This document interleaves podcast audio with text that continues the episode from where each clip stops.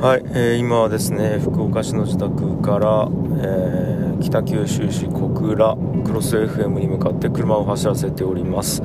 時刻は朝の9時52分でございます。はい。なんか久々の、えー配信だなって思ってるんですけどそうかって感じですね。まあまあまあ。もう久々やなーって何回言ったか分かんないぐらいやっぱだから結局あれなんですよね。基準値が始めた頃に置いてるからあのこのポッドキャスト始めた頃って週2から4ぐらいはコンスタントにずっとやってたからなんかここ最近1ヶ月に23本とかいうことが多くてそうなってくると配信頻度少ないなーって思ってるんですけどそもそもここ最近ずっと1ヶ月に23本なのだから相対的にこれがデフォルトになったっていうなんですけど僕らはいつまでも昔の幻影を追っているなみたいな感じがしますよね。なんかねなんかもっとやれるはずだみたいな。なんかじじいになって昔はもっとやれたんだから今もやれるはずって言っときながらでも本当に基準値は変わっているっていうことをずっと受け入れられないみたいななんかそういうことかもしれないですよね。何を言ってるのかわからないんですけど。あと最近将棋もさせてなくてですね。なんかまあ余裕がないんですね。余裕がないっていう感じがあって。でたまにもうどうしてももう指さないと僕どうかなるんで将棋は。もうかしくなるんで。精神衛生上良くないんで将棋するんですけどやっぱりこう余裕がないとなんていうんですかねあんまり考えずに一手一手を指しちゃってこう本気で多分頭回ってないですよね。本気で将棋に取り組んでないからうーんなんかしょうもない手を指してもういっかみたいな感じでもう途中で心折れて投了しちゃうみたいなことがあるなって思ってるんですけどまあまあまあそれはいいんですけど。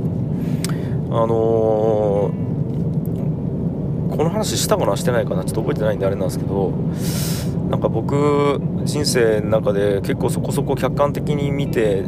大事件っていうのを経験してるんですね、うん、で例えば、まあううんうつの問題だったりとかあと病気だったり。で会社経営がめちゃくちゃうまくいかなかったりとかうんまあ本当にいろんなことを経験させてもらってるんですけどありがたいことに。で多分客観的に見るととても大事件だと思うんですね、うん、でもなんかふと思った時にあの日常の中で結構大変なことって日々起こっていてで例えばうん子供が風呂に入らない。虎之助がなかなか風呂に入らない。で泣きわめいている。でも早く寝せないといけない。みたいな状況って一大事なんですよ。なんかどうしたらいいかわからなくて結構悩むしみたいな。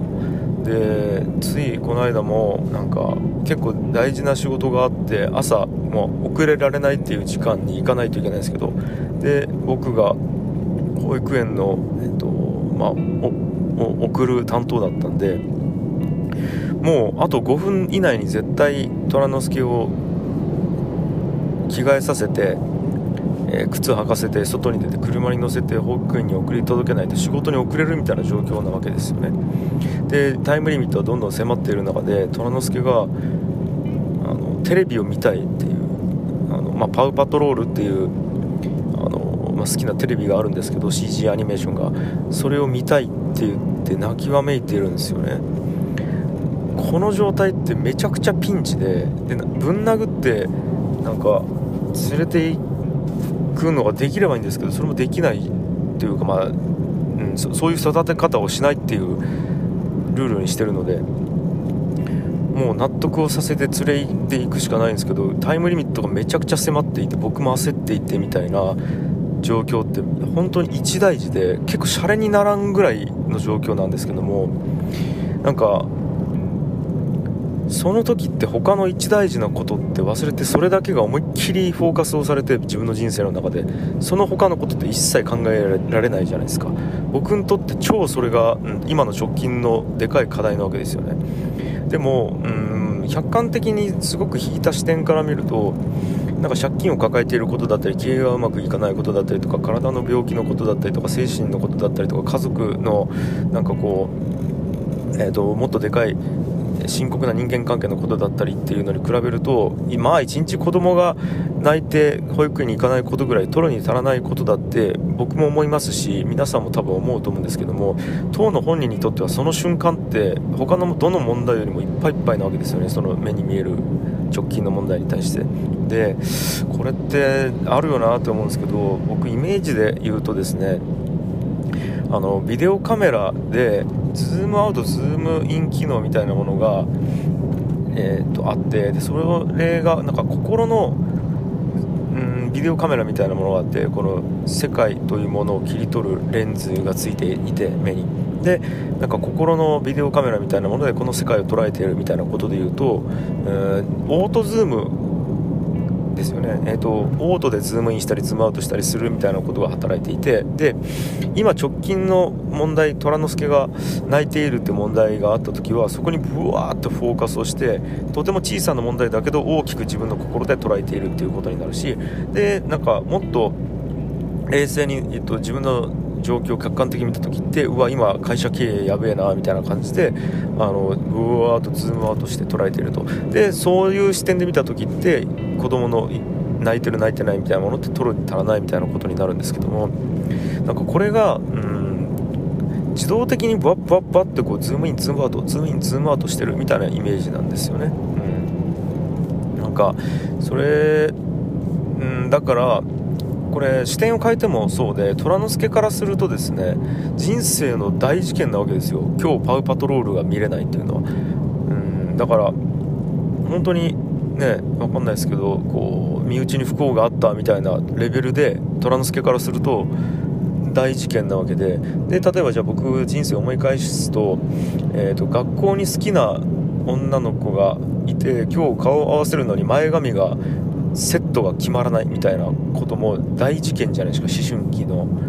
その中学生高校生からしたらとても大事件で。でもそれってねなんかこう今考えるととても取るに足らないことだったりするしうんなんか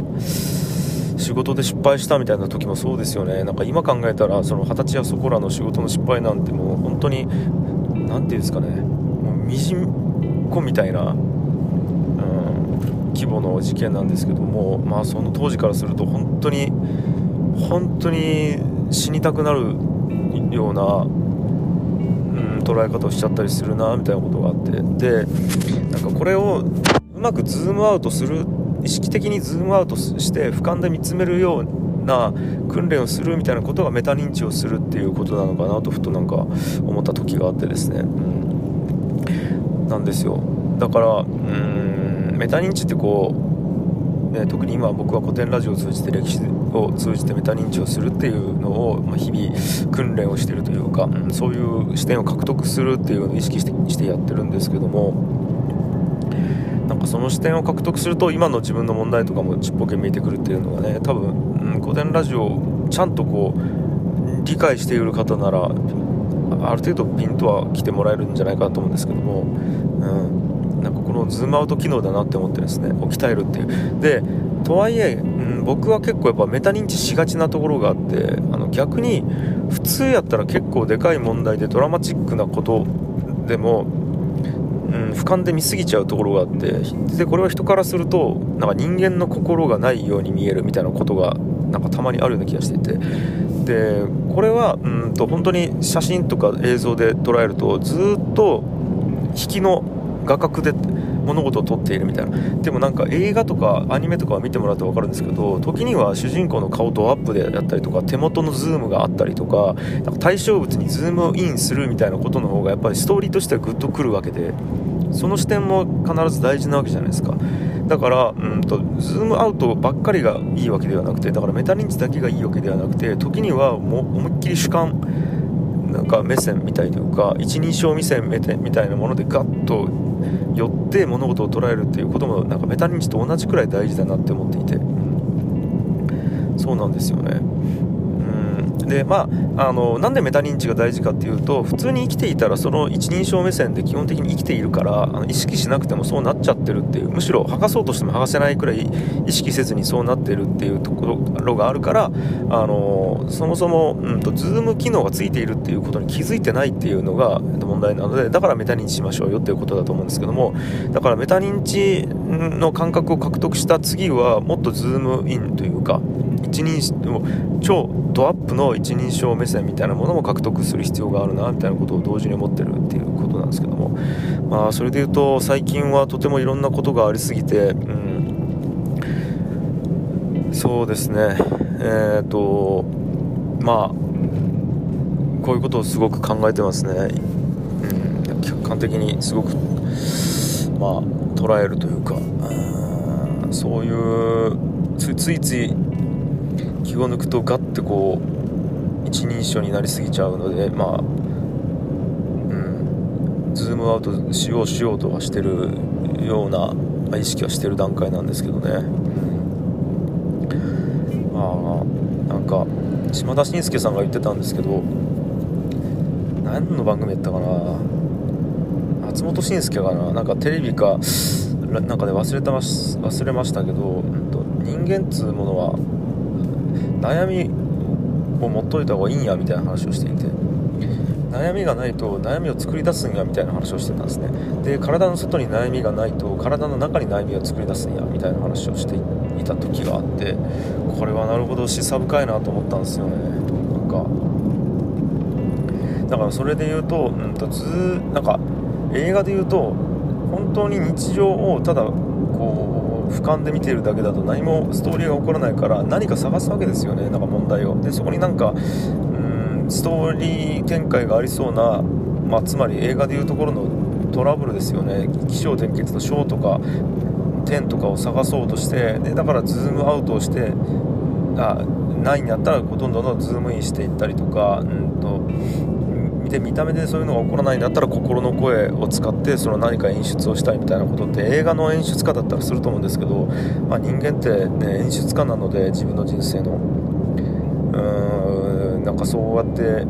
仕掛けていくんだろうなっていうのはとてもなんか今になってはその島田紳介さんの言葉っていうのがしっくり入ってくるなと思いますよね。うん人間って不安がなかったら不安を作り出すですよだから適度な不安やトラブルは持っといた方がいいんじゃないかっていうのは思いますけどもまあでも当たり前ですけど適度なトラブルや不安がいいなって思いますね。はい。そんな感じです。